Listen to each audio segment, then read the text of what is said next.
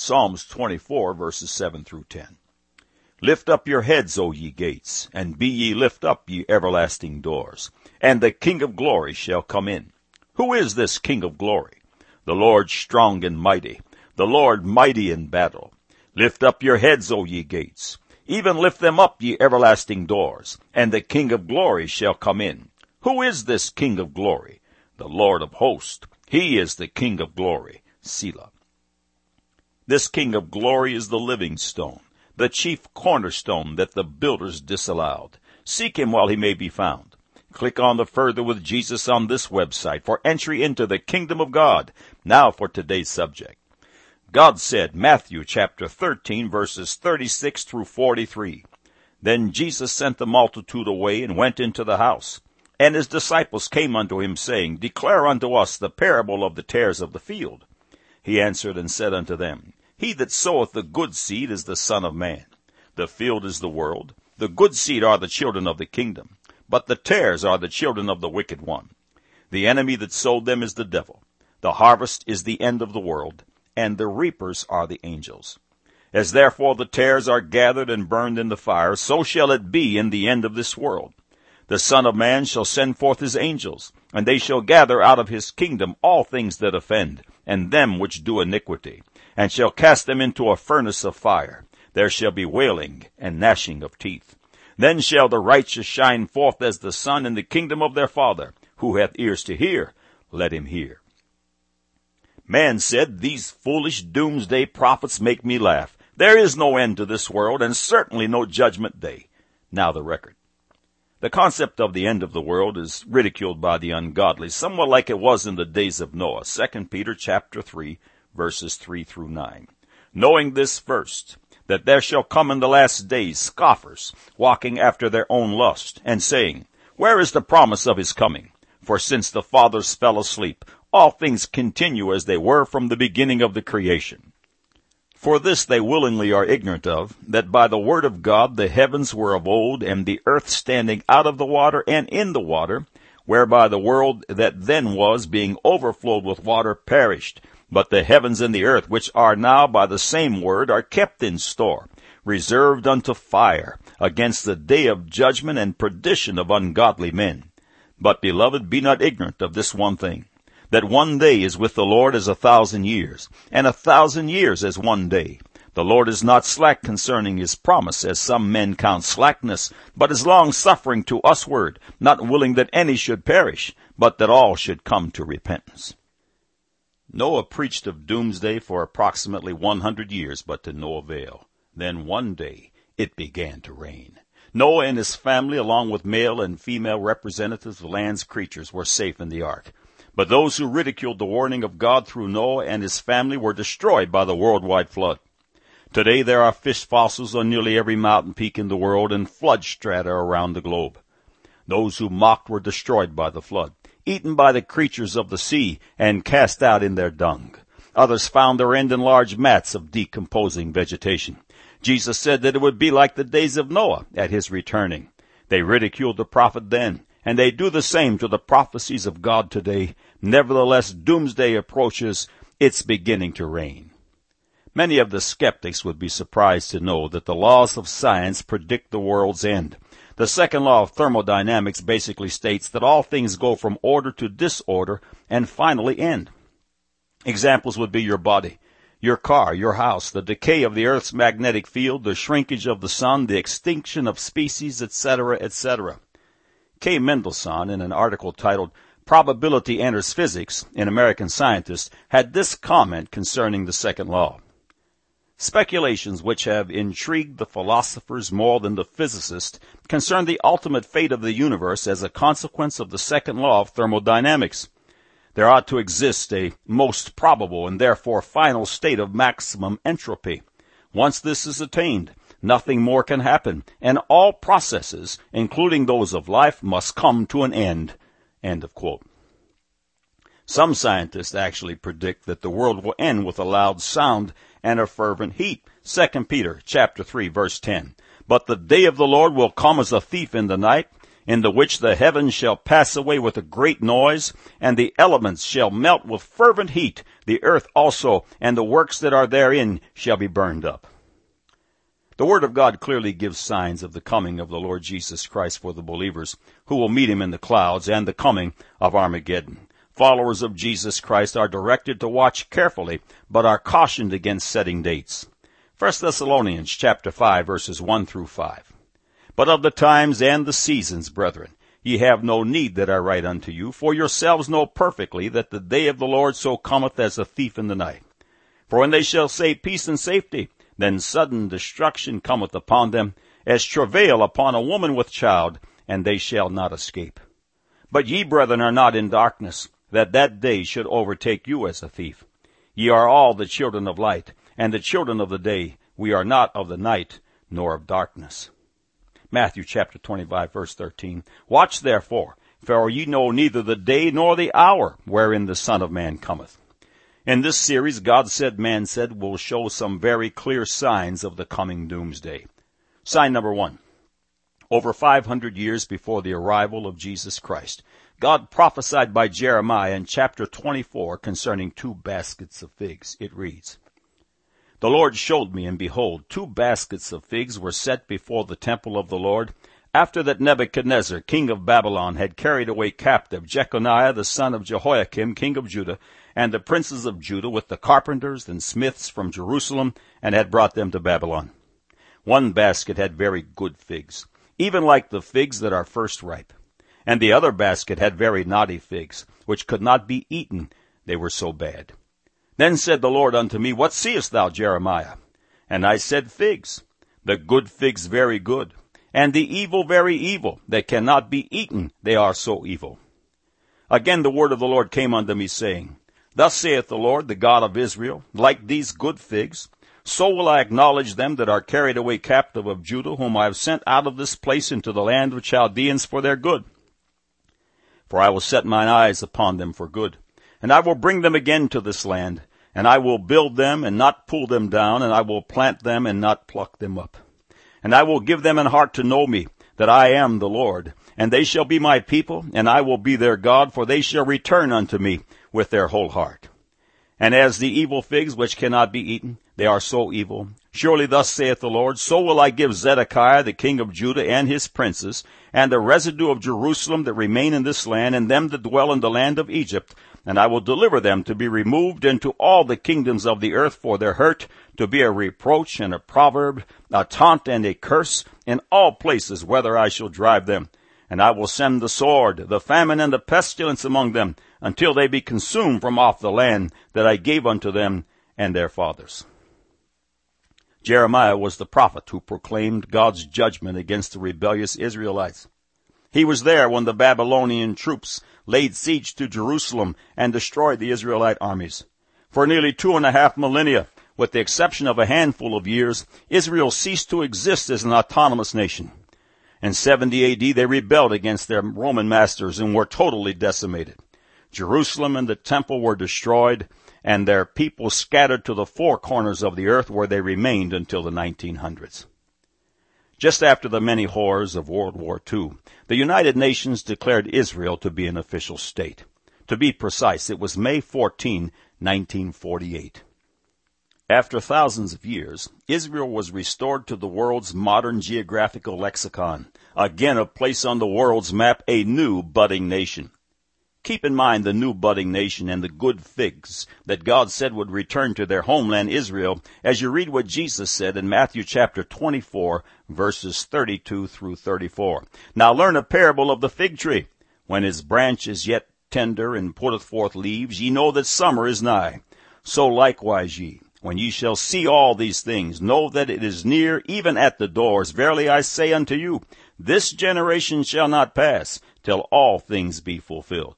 See Israel as a nation on this website.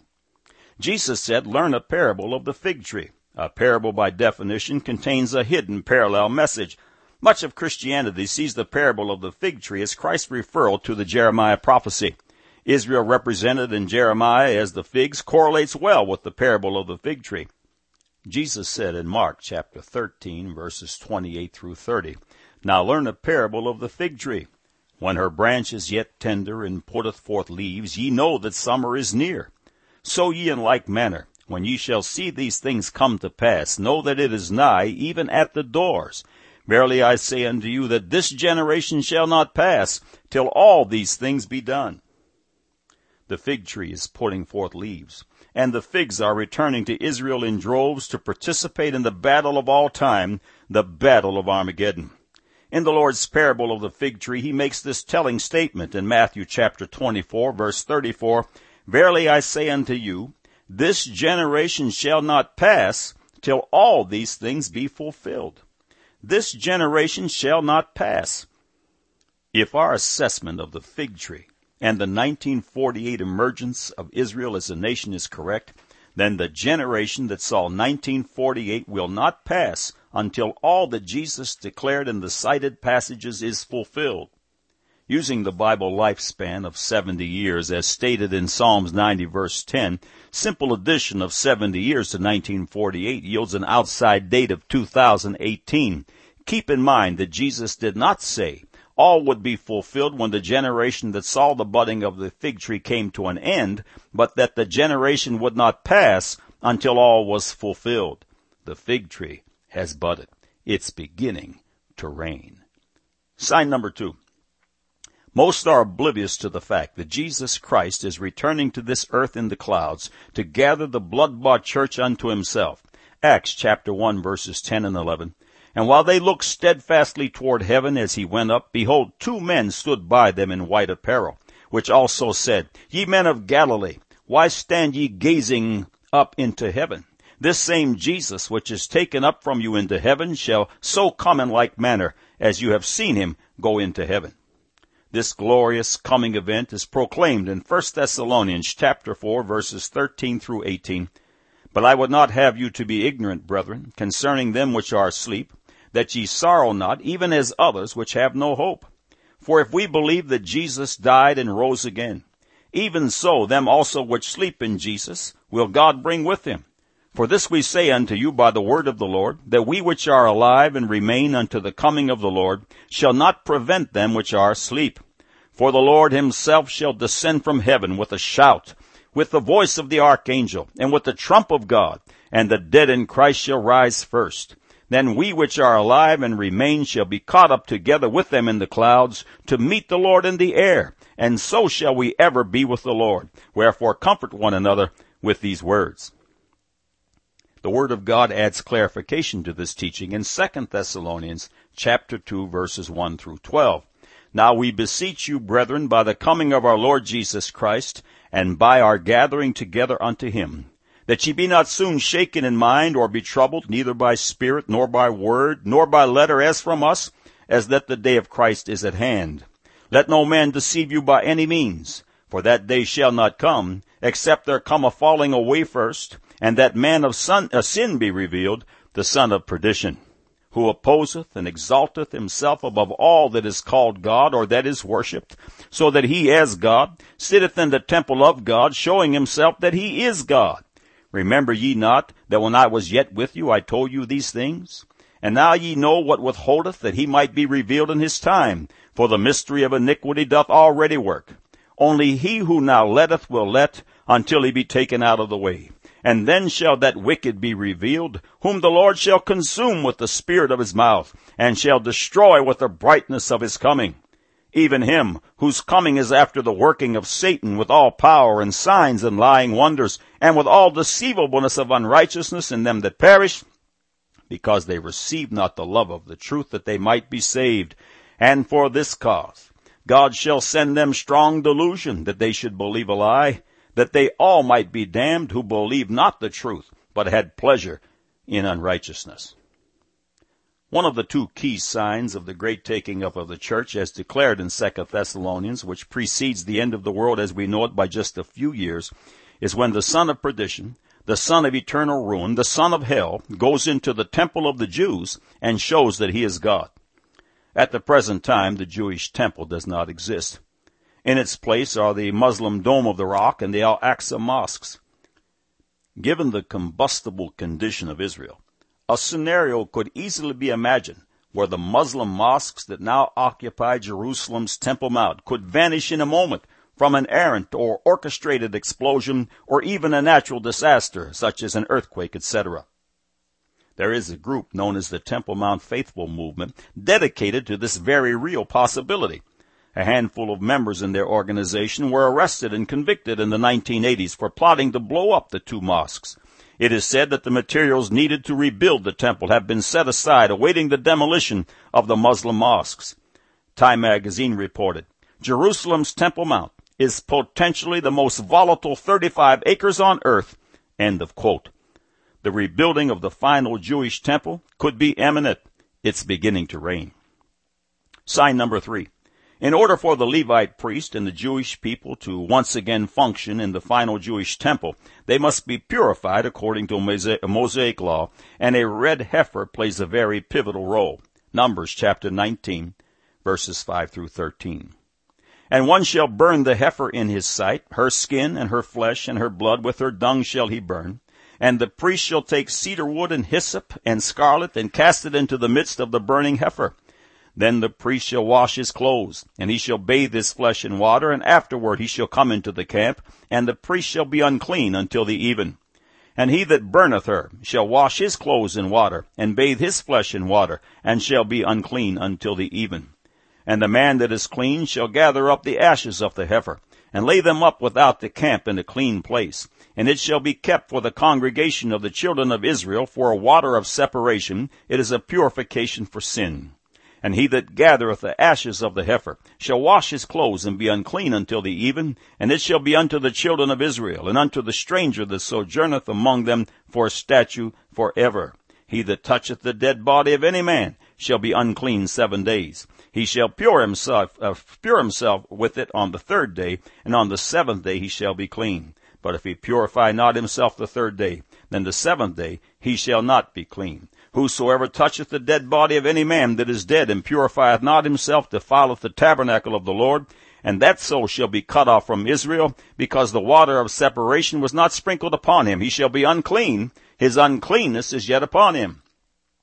And then in Hebrews chapter 9 verses 13 and 14, For if the blood of bulls and of goats and the ashes of an heifer sprinkling the unclean sanctifieth to the purifying of the flesh, how much more shall the blood of Christ, who through the eternal Spirit offered himself without spot to God, purge your conscience from dead works to serve the living God? In 1997, the Middle East and the religious world were shook with the message of the birth of a red heifer. It was major news the world over. A red heifer qualified to cleanse the unclean has not been seen in Israel for nearly 2,000 years. The story of this heifer, known today as Melody, was reported in Newsweek under the title, the strange case of Israel's red heifer, it follows in part. But to observant Jews, there is nothing ordinary about her. A couple of millenniums ago, in the era of the first and second Jewish kingdoms, the ashes of a red heifer, butchered in her third year, were mixed with water and used to purify Jews before they could approach the holy temple in Jerusalem's Temple Mount.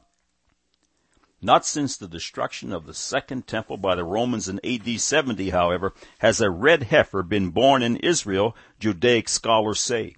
Some Israelis have greeted Melody's arrival as a wondrous portent for the new millennium. Others view her as an ominous threat to Middle East peace. The furor springs from the fact that some devout Jews see Melody's birth as a sign from God that the coming of the Messiah is nigh. Many Muslims, and some less observant Jews, are concerned that extremists might take the red heifer as a signal to destroy the Dome of the Rock and Al-Aqsa mosques, which now occupy Jerusalem's Temple Mount. That would clear the way for the construction of a third Jewish temple and possibly provoke a war. The potential harm from this heifer is far greater than the destructive properties of a regular terrorist bomb, wrote journalist David Landau in the influential Israeli newspaper Haaretz. Landau has suggested the heifer's rapid, unceremonious dispatch. He may be overreacting, but there is precedent. In the early 80s, a handful of Jewish militants were arrested and convicted of plotting to blow up the two mosques, and sentiment still runs strong. Gershon Solomon founded the Temple Mount Faithful movement 30 years ago to press for the hill's liberation from what he calls Muslim imperialist occupation. His followers periodically challenged the Israeli government's long-standing stricture against Jewish prayer anywhere on the Temple Mount apart from the, apart, excuse me, from the Western Wall. Solomon sees Melody's advent as an omen, another sign that we are very close to the rebuilding of the temple, he says. This will allow big crowds of Orthodox Jews to join us in our campaign to liberate the Temple Mount. End of quote. An ancient Jewish sage, noted that from Moses to the destruction of the Second Temple, only nine red heifers had been sacrificed. According to Maimonides, the tenth red heifer will be prepared by the Messiah. It is said amongst the Jews that the red heifer is the deepest secret of the Bible, one that King Solomon, the world's wisest man, could not fathom. The answer, of course, is revealed in Christ Jesus. An organization known as Canaan Land Restoration of Israel Incorporated has as its ministry the shipping of red heifers to Israel to be raised and bred on their own land. Israel now imports about 80% of its beef. It is likely these Israeli beef farms will quickly become self-sustaining. For nearly 2,000 years, there was no red heifer to sanctify the people. Now there is an abundance. It's beginning to rain. Sign number four. Remember, the great catching up of the church to meet Christ in the clouds is just a few years from Armageddon and the end of the world as we know it. One of these two signs mentioned above, taken from Second Thessalonians, is the son of perdition going into the Jewish temple and confessing himself to be God. In order for this to happen, we need a Jewish temple, we need a red heifer, and we also need Levitical priests and workers to perform temple duties. The tribe of Levi, one of the twelve tribes of Israel, was de- designated by God to conduct all temple duties. Down through history, Israel, through defeat in battle as a result of their disobedience, has been dispersed to the four corners of the earth. In 70 AD, the second temple was utterly destroyed with its records. The destruction of genealogical records and over two millennia of dispersion have made Jewish tribe identification nearly impossible, but not as much so for the Cohens and the Levites. In the Jewish effort to preserve the identity of the Levite tribe, it was forbidden for a Cohen or a Levi to alter his name. The name Cohen is a Jewish surname derived from Kohim, meaning a Jewish priest. Cohens are direct descendants of Aaron, the brother of Moses, who was also of the tribe of Levi. Aaron and his sons performed, performed all priestly duties. The name Levi, on the other hand, is derived from the father of one of Israel's twelve tribes, Levi. The entire tribe was set aside to perform the many tasks in connection with the temple and to support the needs of the priest. Years back, Time magazine reported the following. Two Talmudic schools located near the western Wailing Wall are teaching nearly 200 students the elaborate details of temple service. Other groups are researching the family lines of Jewish priests who alone may conduct sacrifices. End of quote. The ability to detect a Levitical priest has now risen to the level of DNA science. Variations in the Y chromosome unique to the sons of Aaron can now be ascertained through DNA testing, which establishes with certainty a true Levite priest. It's beginning to rain. Sign number five. The majority of this world waits with anticipation for a great deliverer, the ultimate solution. The New Agers and Muslims are waiting for the one. The Jews are waiting for the coming of the Messiah, and Christians look with great anticipation for the second coming of Jesus Christ. Be assured someone is coming, and it will be Jesus Christ. As it was in the days of Noah, to most it will be a day of utter destruction. It's beginning to rain. I thought it quite interesting that the Israeli National Parks Authority approved a multimedia reconstruction of Armageddon on the site of its ruins 15 miles southeast of Jerusalem. Newsweek reports high-tech prayer grottos will enable pilgrims to contemplate the final showdown with the aid of virtual reality. End of quote. It will be more real than they think. If you haven't made the decision for Jesus Christ, do it today. Click on the Further with Jesus on this website. It is beginning to rain. In review, the first five signs of doomsday are as follows. One, Israel, the fig tree is budding, and the generation that sees it shall not pass till all is fulfilled. Two, the son of perdition, the return of Jesus for his church and rebuilding of the temple. Three, the red heifer. Four, Cohen and Levi. Five, the world awaits someone. God said the world will end. Man said, these foolish doomsday prophets make me laugh. There is no end of this world and certainly no judgment day. Now you have the record.